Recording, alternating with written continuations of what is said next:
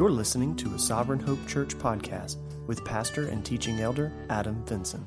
All right, good morning. I want to welcome you to our gathering today. If you've got your Bibles, you can open them to Ephesians chapter 2. Ephesians chapter 2. A big shout out to all of our dads who are here today with their kids, um, without their wives and moms who are on our ladies' retreat. So, great job on getting here and uh, getting your families here. And we appreciate you making the sacrifices to gather with us. I think we have a picture of our ladies that are on the retreat, maybe. So they're all all they are. They're in their uh, morning session now. We're getting ready to wrap that up, and we'll be traveling back here uh, over the course of the afternoon. So we want to be in prayer for them. Uh, but really thankful that God enabled so many of our ladies to go on the retreat this year, and I know we'll hear uh, for weeks to come just some of the results and um, fruit that'll spring up from things that were taught and just the strengthening of relationships. And so, uh, thankful that God made that possible for our ladies to be a part of that this year. Um, Ephesians chapter 2. Over the past couple of weeks, uh, we looked two weeks ago at the idea of where good works kind of fit into the process of our salvation. And we've spent uh, a great amount of time talking about good works not happening before our salvation, but really coming after our salvation. That our salvation is not grounded on the good things that we do uh, before coming to Christ, uh, but our salvation is very much made evident by the fact that good works spring up after we have expressed faith in Christ. And so we see that uh, towards the end of the first section of chapter 2. And then we get into uh, what we saw chap- chapter 2, verse 11 last week, where Paul draws attention to the Gentile disadvantage and then how God has overcome those disadvantages to bring the Gentile into saving faith. And we saw last week that the Gentiles are described as individuals who are really far off from God's grace, individuals who were not exposed to the Messiah, didn't have this anticipation of a coming Savior. They were not a part of God's people, the commonwealth of Israel. They were strangers to all these covenants that are contained in the Old Testament, uh, which means they really had no hope and they were without God. Um, life for them had no purpose. It had no purpose in its origin and no plot in the uh, plans that were playing out. There was no um, destiny uh, that everybody was headed towards with the climax of history. It was just kind of uh, accident by nature. And we see that God intervenes and steps in, uh, not just for the Jew, but for the Gentile as well, to include them in salvation. And so let's look at verse 11 that we saw last week. We're going to read 11 and 12, and then we're going to camp out in one verse today, and that's verse 13. Uh, so real easy today, hopefully, as far as a comprehension standpoint. Uh, really just want to focus on one verse, help you to see the truth and the glory of our salvation through the blood of Jesus Christ and the impact that it has both in overcoming our past and really defining the direction of our present. What do we do now that we've come to faith in Christ? It says in verse 11, Therefore remember that at one time you Gentiles in the flesh, called the uncircumcision by what is called the circumcision, which is made in the flesh by hands, remember that you were at that time separated from Christ, alienated from the commonwealth of Israel, strangers to the covenant of promise, having no hope and without God in the world. Verse 13, but now, in Christ Jesus, you who were once far off have been brought near by the blood of Christ. But now, in Christ Jesus, you who were once far off, have been brought near by the blood of Christ. Our summary sentence for today Christ's blood radically alters the Gentile sinful past, enabling the Gentile to now draw near to God and his promises by being saved the same way as the Jew. For our kids, we can be saved and enjoy God's promises because Jesus died on the cross for Jews and Gentiles. This verse reminds us that it's Christ's blood that radically alters our destiny, radically alters our identity, radically alters what we see in the, the verses prior to verse 13. All these things that describe our past. We saw this at the beginning of the chapter in verses 1 through 3. Things that describe our sinful, our sinful past. Being in the flesh, prone to follow the things of this world, in subjection to the philosophies and mindset of Satan. But it's Christ's blood that radically alters that, radically changes that. Now, we know that for the Jew, we see that throughout uh, a, a, good portion of Scripture, how the Jew, the Israelite, is, is bound to God and how he's being uh, drawn to God. But this is true for the Gentile as well, and Paul wants to draw uh, specific attention to this. And so we talked last week. The things that we're saying are very much true of the Jew as well as the Gentile, but Paul is helping us to see how this, how this plays out for the Gentile. Uh, so the, the blood of Christ radically alters the Gentile sinful past, enabling the Gentile to now draw near to God and his promises by being saved the same way as the Jew. And so it's not different for the Gentile. The only thing that was different really is the amount of exposure, right? The amount of comfortability that was present for the Gentile growing up versus the Jew. Now, I told you last week, in regards to how this is presented in Scripture, we probably feel very much like the Jew versus the Gentile because these things that we're highlighting that were advantages for the Jew, growing up in a culture where there was an expectation of a Messiah, growing up in a culture where you were raised on the promises of God made to his people in, in, in years past, right? Uh, being taught where our hope comes from, being taught what it's like to have God active and present in his creation.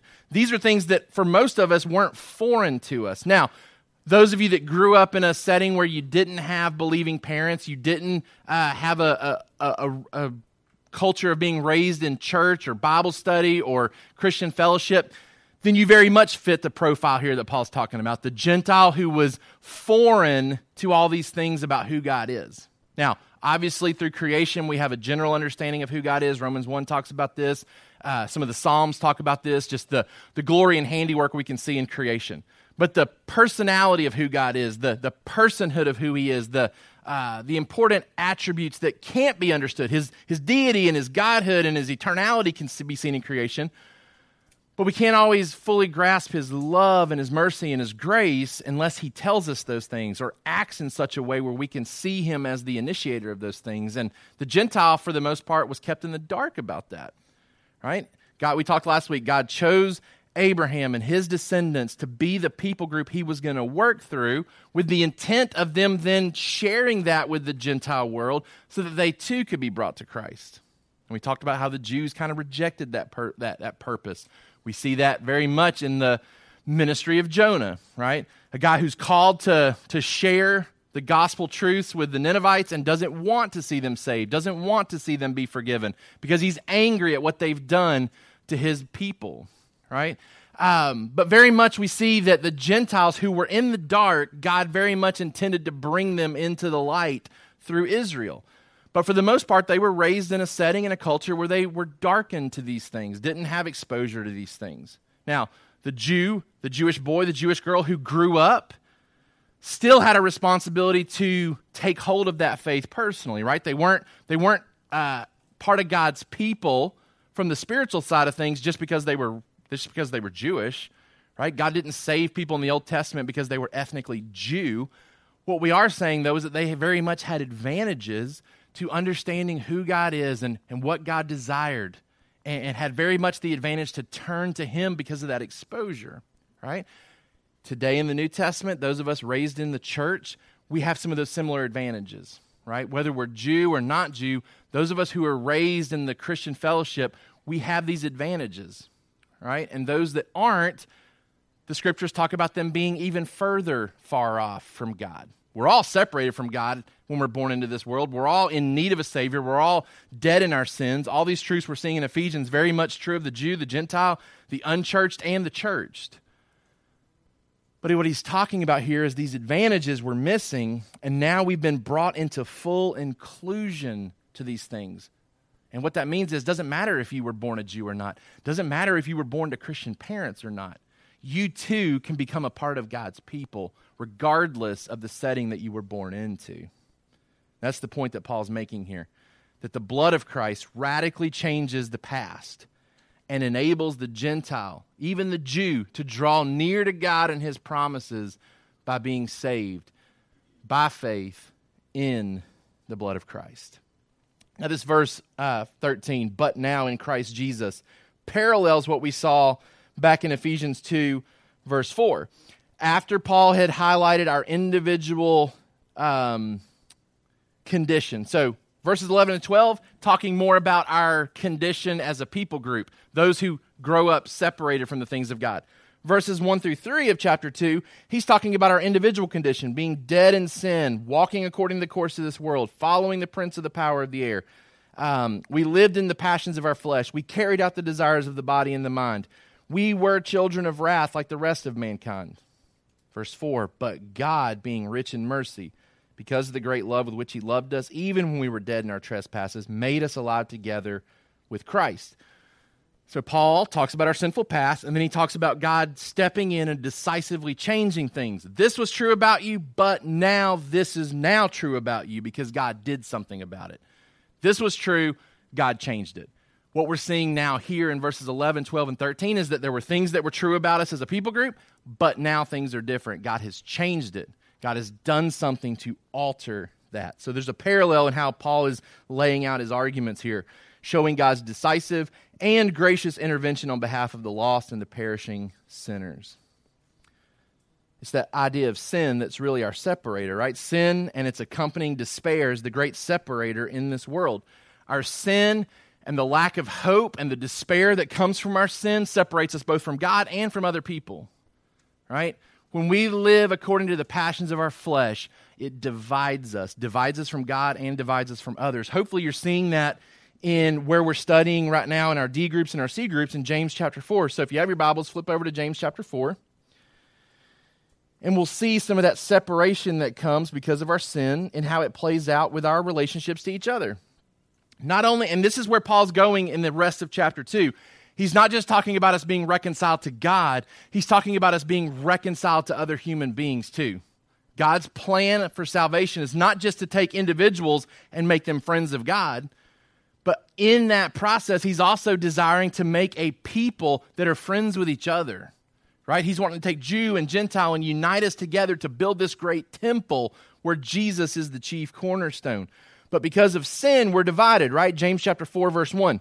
What causes quarrels and what causes fights among you? Is it not this that your passions are at war within you? You desire and do not have, so you murder. You covet and cannot obtain, so you fight and quarrel. You do not have because you do not ask. You ask and do not receive because you ask wrongly to spend it on your passions, you adulterous people. You skip down to verse 11. Do not speak evil against one another, brothers. The one who speaks against a brother or judges his brother speaks evil against the law and judges the law. But if you judge the law, you are not a doer of the law, but a judge. There's only one lawgiver and judge, he who is able to save and to destroy. But who are you to judge your neighbor? James is having to address this ongoing sin issue until Jesus comes back and eradicates sin completely. Even as believers, we have to push back against sin that would divide us from other people right? We quarrel, we fight, we argue, we get frustrated with each other. Why? Because there are things that we want for ourselves, things that we don't have, things that we're not trusting God for. And so it causes us to treat others wrongfully. It causes us to judge other people, to think the worst of them. I was sharing with our men's D group this past Wednesday. I'm the type of guy, you tell me something bad about somebody, I'm probably going to believe it or I'm tempted to believe it without even investigating it. I'm prone to think the worst of people. You tell me something great about somebody, and I'm like, I'll be the judge of that, right? Like, let me do some investigation and see what you're missing because that person can't possibly be as great as you're telling me that they are, right? Like, my, that's how my sinful flesh reacts. You tell me something bad, and I'm like, I knew that. I knew that, right? Like, that doesn't surprise me at all. You tell me something great about somebody, and I'm like, probably not, right? Probably not. Why? Because my pride. My pride wants to be better than other people and not uh, short of what other people are accomplishing, right? And that's how our flesh works. And we quarrel and we fight and we, we push back against each other. Why? Because sin is present. It separates us from God and it separates us from each other. And the blood of Christ is meant to change all of that. It's meant to bring us draw. It means it's meant to bring us near to God and near to each other. Sin is that great separator, and sin is what needs to be dealt with if these things are going to be fixed. Our sin and our lack of hope prevent us from drawing near to God, prevent us from treating others the way that we should treat them because we have a need to take care of ourselves. Right? Think about what we talked about in the Sermon on the Mount, right? I'm supposed to treat other people the way that I wish to be treated, whether I ever get treated that way or not by them. Right? My my job is to treat others the way that they should be treated, whether they return the favor or not.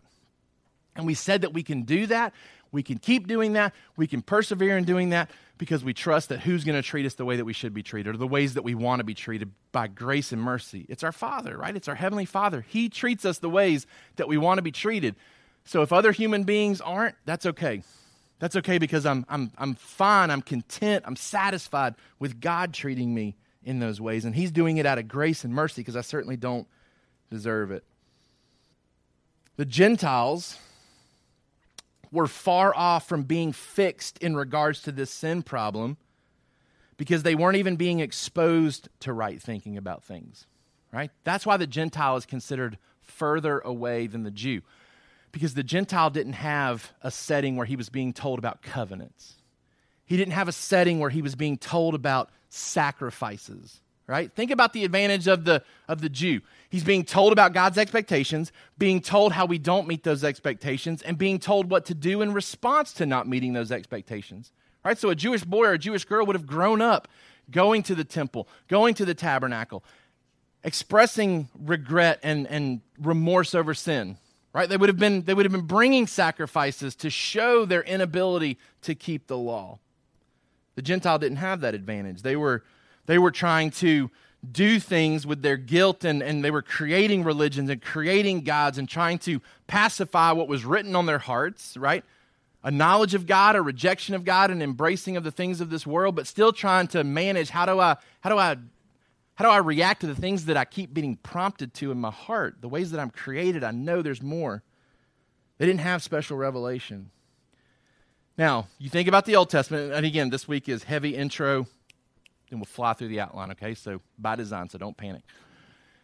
Think about Old Testament. Think about the Gentiles that come to faith in the Old Testament, right? Ones that maybe come to your mind immediately Rahab, uh, Ruth, right? If you even go further digging, you find out that when Israel left Egypt, it wasn't just people who had come from Abraham's line, right? There were some other people that had gotten mixed into that over the course of the time spent in Egypt. So, other slaves, other people from other nations were kind of included in that. There's even some debate as to whether an individual like Caleb was, tr- was a true, full blooded Israelite because he's even identified as somebody who may have ties to some of the Canaanite culture. God was grafting Gentiles in in the Old Testament, right? Not maybe to the same grand scale as we see in the New Testament, but there were, there were Gentiles, people that weren't descendants of Abraham, that were coming to faith and coming a part of the Jewish community, right? But then the New Testament, man, the, the floodgates get opened, right? The floodgates get opened. Look what we see in um, Acts chapter 10. If you just want to write some of this down, we're not going to take the time to read all of this, but I want to just kind of walk you through real quick some things in Acts. And I want you to, and again, it's hard because we are so, for most of us, we are so far separated from any tension between being Jew and being Gentile, right? It's just not part of our culture. It's not part of our conversation. We read this stuff in Scripture. It doesn't really resonate with us because we haven't felt it before, right? The further we get away from even things in our own country, things that used to be this way and now they're not, be, feel, feel out of the ordinary and just feel crazy for us to even think that life was ever like that, right? The, the fact like women used to not have the, the right to vote, right? People of other skin colors not having some of the same privileges as other people in this country, right?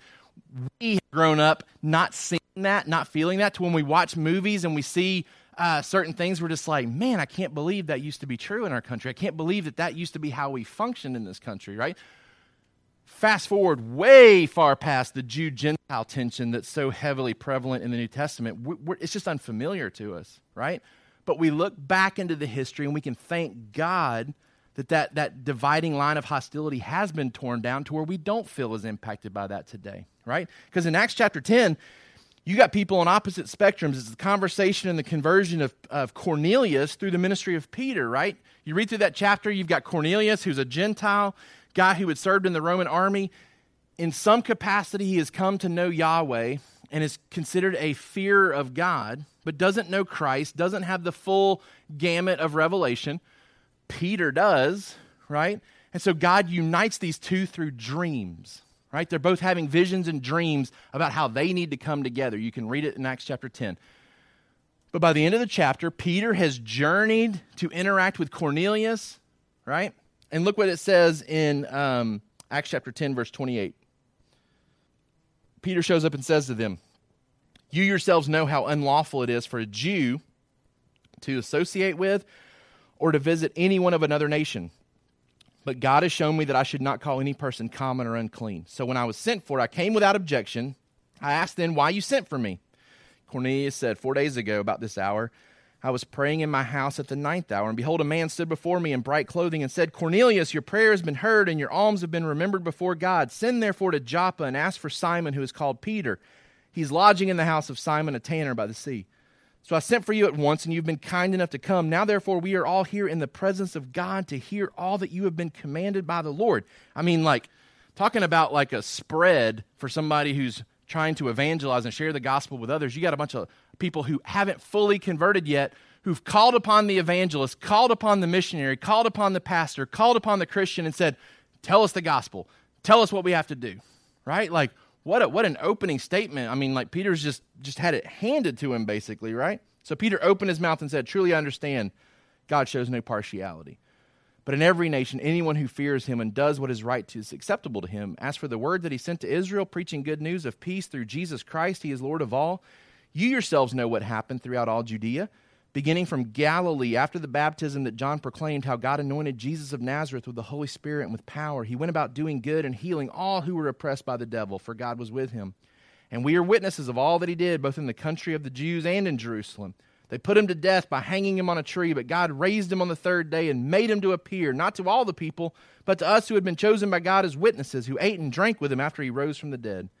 He commanded us to preach to the people and to testify that He is the one appointed by God to be judge of the living and the dead. To Him, all the prophets bear witness that everyone who believes in Him receives forgiveness of sins through His name. I mean, this is the same presentation Peter would give to the Jews, right? Verse 44 While Peter was still saying these things, the Holy Spirit fell on all who heard the word, and the believers from among the circumcised who had come with Peter were amazed.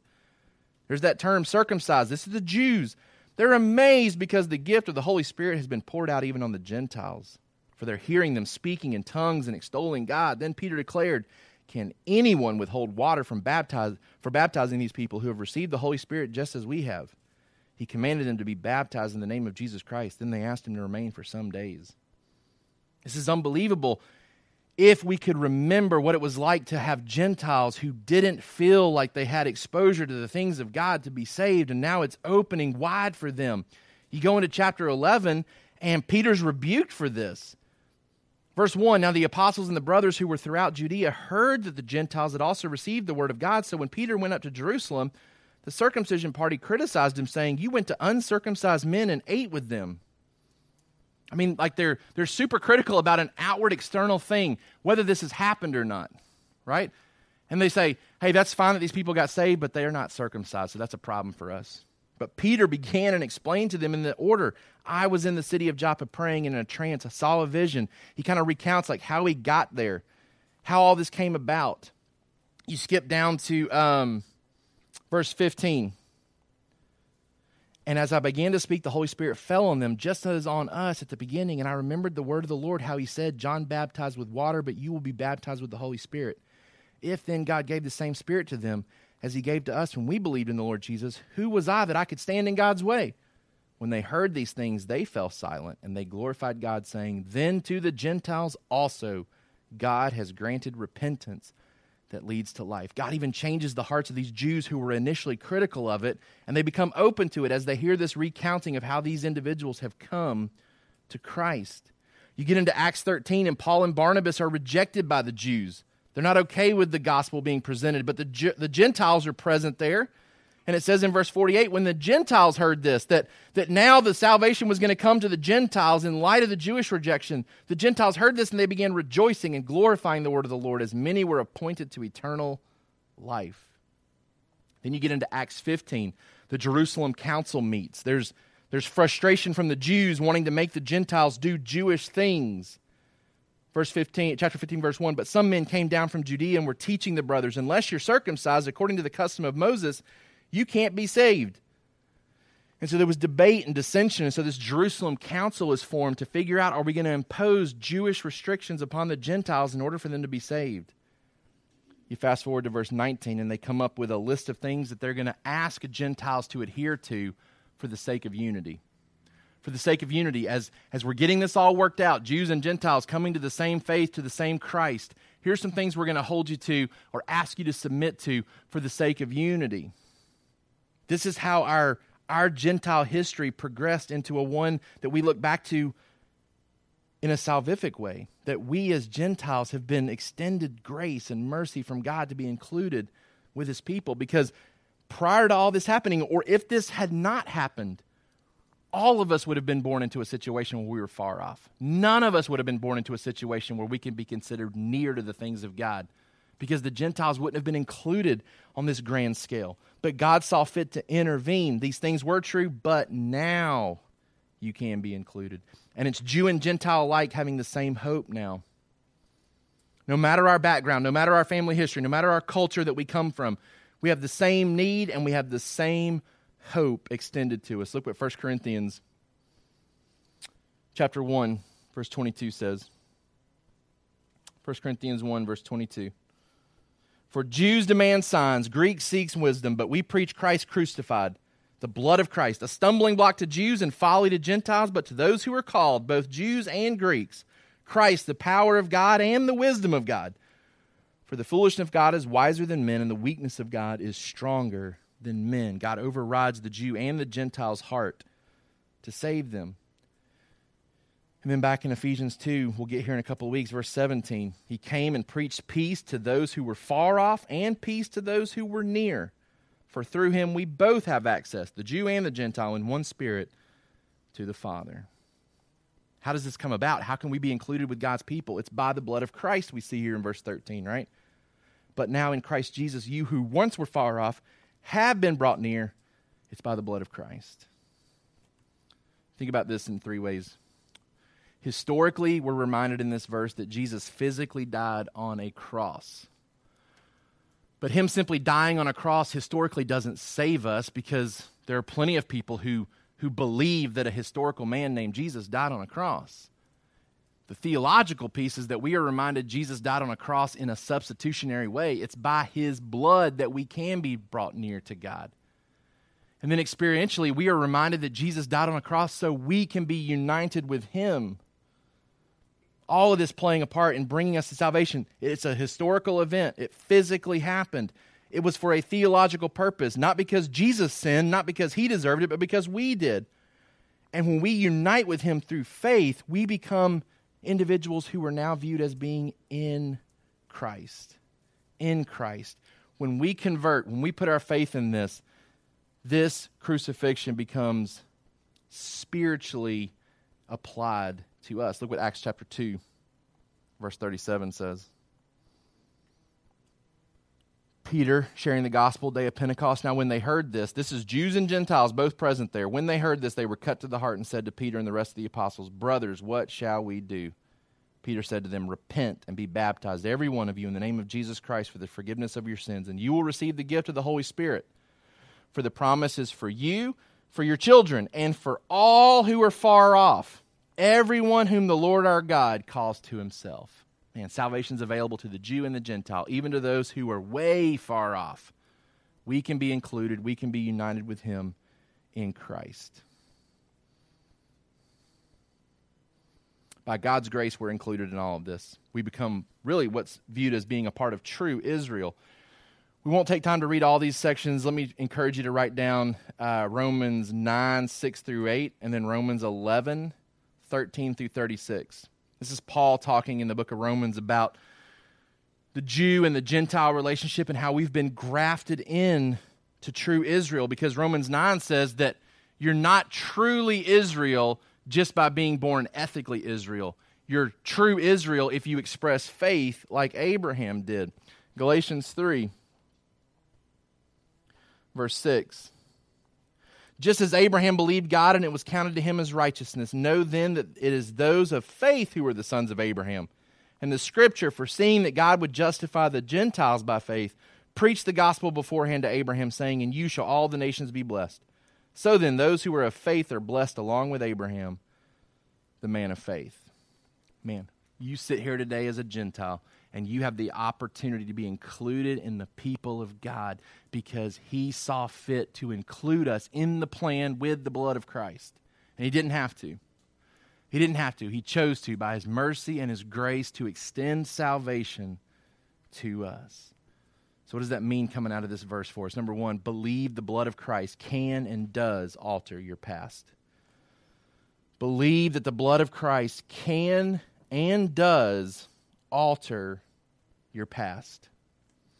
My past identity has been decisively overruled and redefined. Verse 13 says, But now in Christ. It's been overruled and redefined. What was previously true about me is no longer true about me because now what I'm being told is that something is different now. But now. What was true is no longer true. And my past is being redefined because previously I was described as one who was in the flesh, one who was following the course of this world, one who was separated from Christ. But now I am in Christ. I'm in Christ Jesus. My past identity has been decisively overruled and redefined. Now, we've been talking the past couple of weeks. We need to look to our past. We need to remember our past. We need to not forget our past. It keeps us humble, it keeps us grateful. But we don't live in the past. We don't live in this past identity. We live in the now, the present realities that Scripture tells us about. There were clear things that were true about me at one time, but these things have changed now dramatically and decisively. And we have a new identity that's not determined by who we were in the past, right? We're going to continue to see God's tearing down whether we used to be a Jew or whether we used to be a Gentile. We are now considered a believer, a Christian, a follower of Christ, regardless of our past history, regardless of the sins that we were involved in, regardless of our national history and our cultures that we come from. We are united in Christ. This new identity goes from being in the flesh to being in Christ, and it's an identity that we can never lose. We can never lose this identity, right? So the world tempts us to find our identity in some of the roles that we play, right? Like my identity is wrapped up in being a husband, uh, being a father, being a mother, being a wife, being an athlete, being a whatever job that you work. If we're not careful, we wrap our identity up in these things that are, that are external and that are temporary, that are superficial, and are earthly. The thing, that, the thing that's scary about wrapping your identity up in those things is all those things can change. Those things don't last, right? Just because you're a husband or a wife one day doesn't mean you are the next day. Right? Doesn't mean that you are one the next day. Just because you're a dad or a mom today doesn't mean that you are tomorrow. Those things can be taken from us. Those things can change sometimes overnight.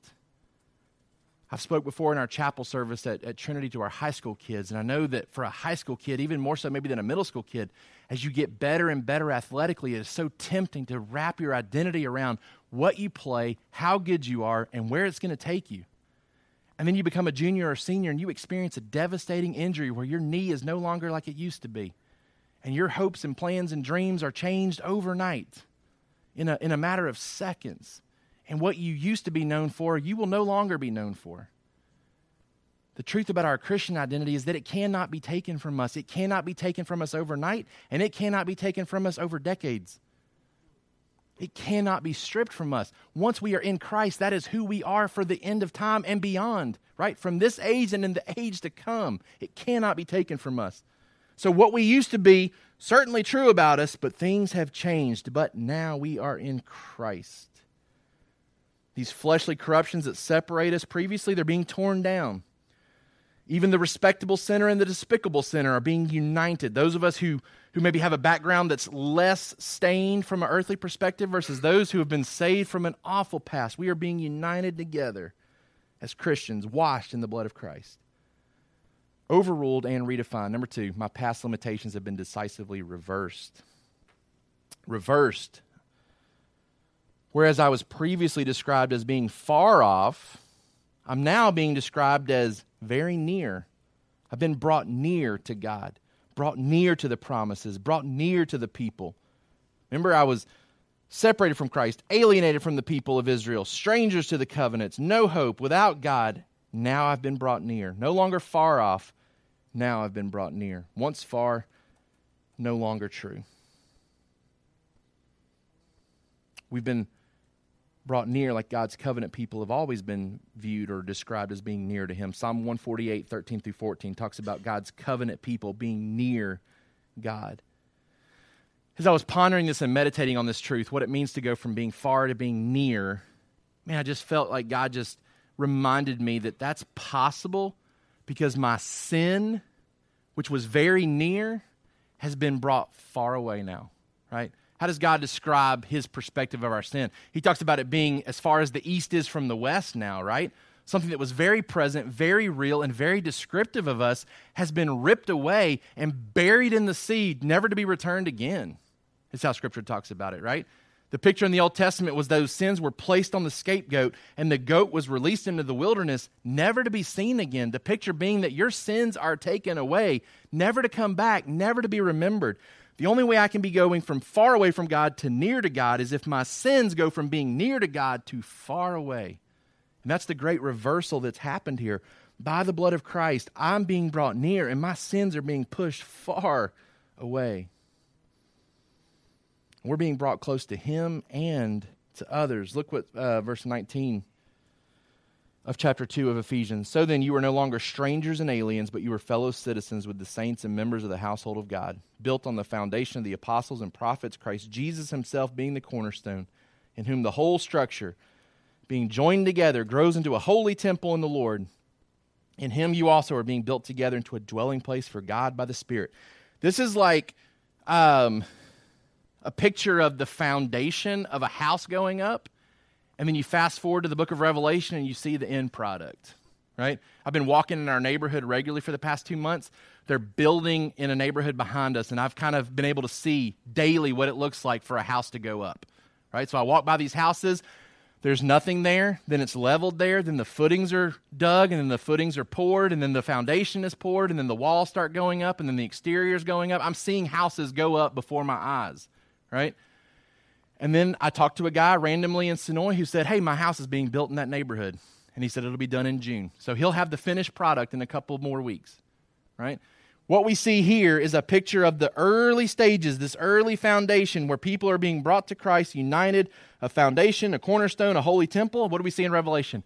People from every tribe, nation, and tongue worshiping Him for eternity, praising the Lamb, the slain Lamb, the crucified Lamb who has come back to life who is worthy to open these scrolls that we see in Revelation, right? Every tribe, every nation, every tongue being included. Jesus, the chief cornerstone. My past limitations have been reversed. I've been brought near where I was previously far away. I'm now part of these promises, the partaker of these promises that were previously foreign to me uh, chapter 3 of Ephesians, verse 4. When you read this, you can perceive my insight into the mystery of Christ, which was not made known to the sons of men in other generations, as it has now been revealed in his holy apostles and prophets by the Spirit. What mystery is he talking about? Verse 6.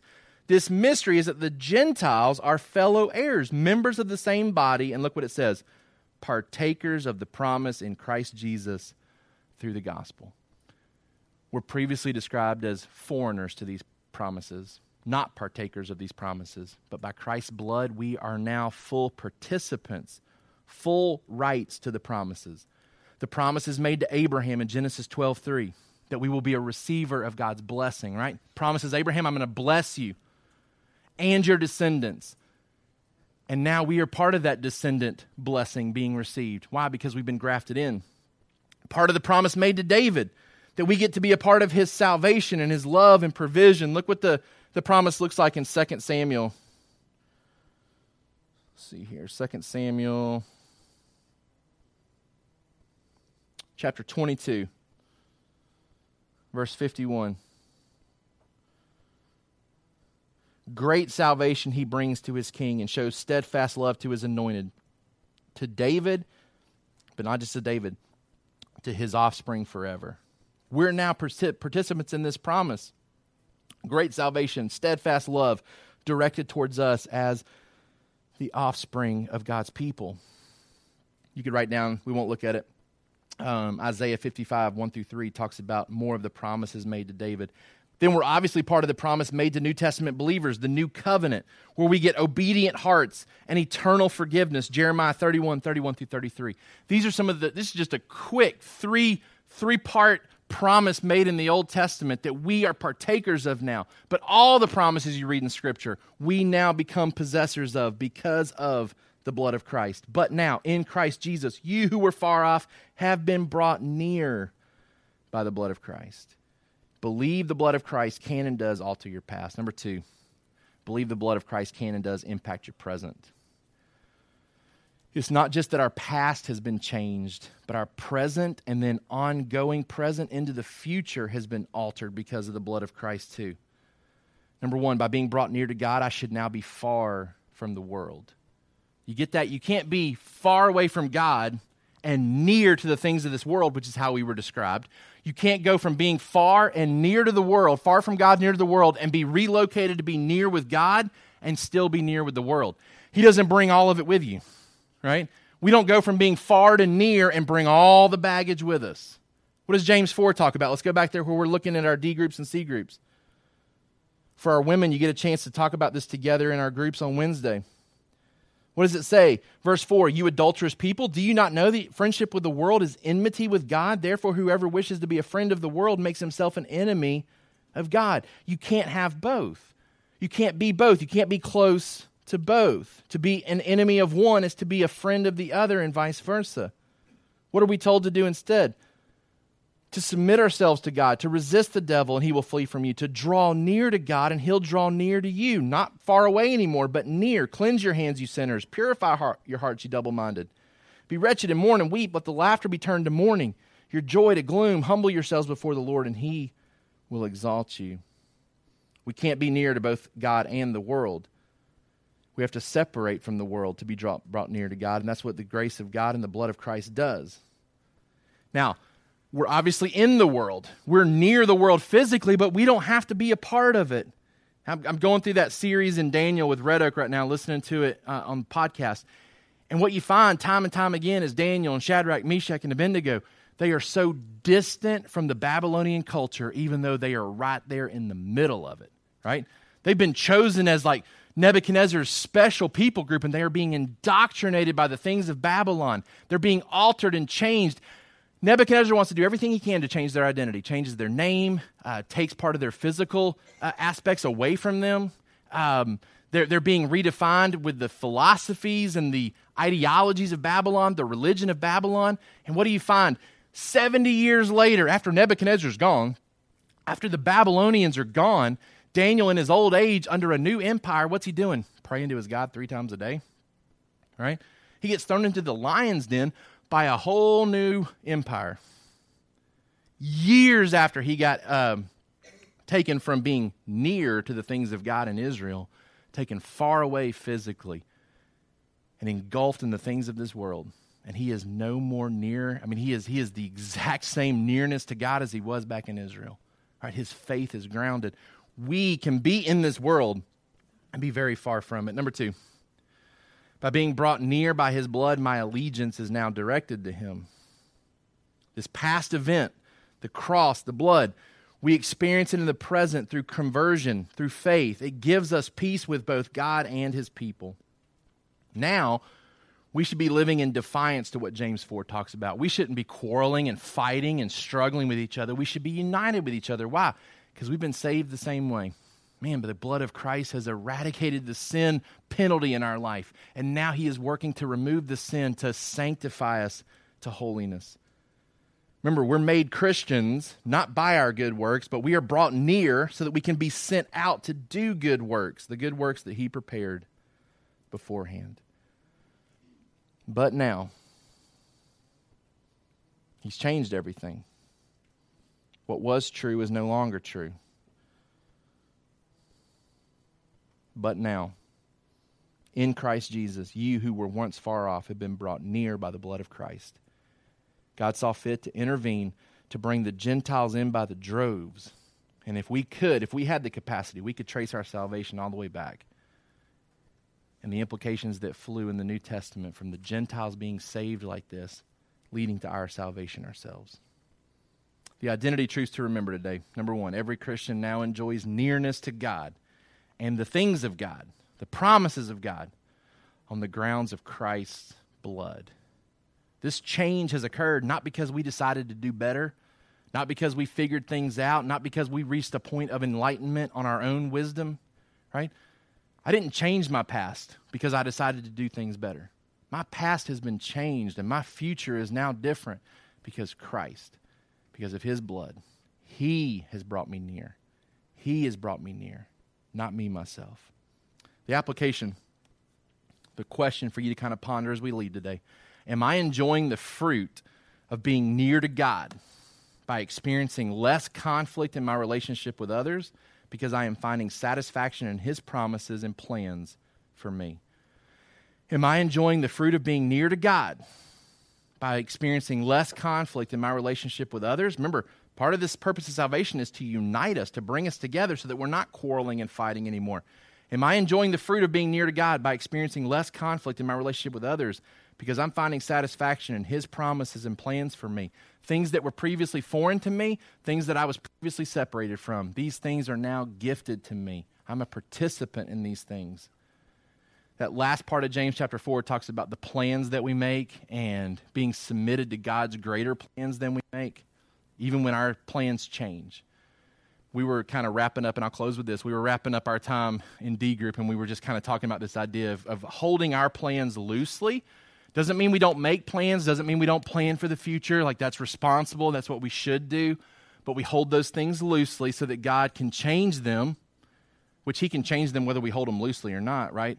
But our reaction to that change will be greatly shaped by whether we're holding on to our plans loosely or not. I found myself this week having made plans those plans were stripped from me. I was shocked by it, and I was frustrated and was tempted to quarrel with somebody about it. And this was after we studied this passage, right? After we studied this passage. And I caught myself on Thursday afternoon being reminded of the fact why am I holding so tight to this?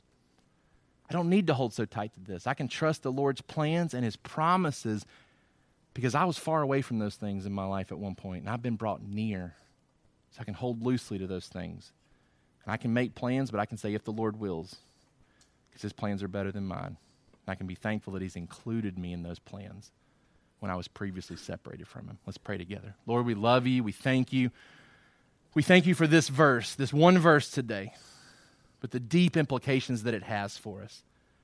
But now, we were far off, but now you have brought us near not because of what we've done, but because of what Christ has done. And so we praise you and worship you today because Christ is everything that we need him to be and everything that we can't be. Thank you for the blood of Jesus. Thank you for our salvation. Thank you for including us in your promises. Thank you for giving us hope. Thank you for being our God. It's in Jesus' name we pray. Thank you for listening to the Sovereign Hope Church podcast. We trust that you've been encouraged by the word. For more information about our church, please visit our website at www.sovhope.org. Again, that's www.sovhope.org.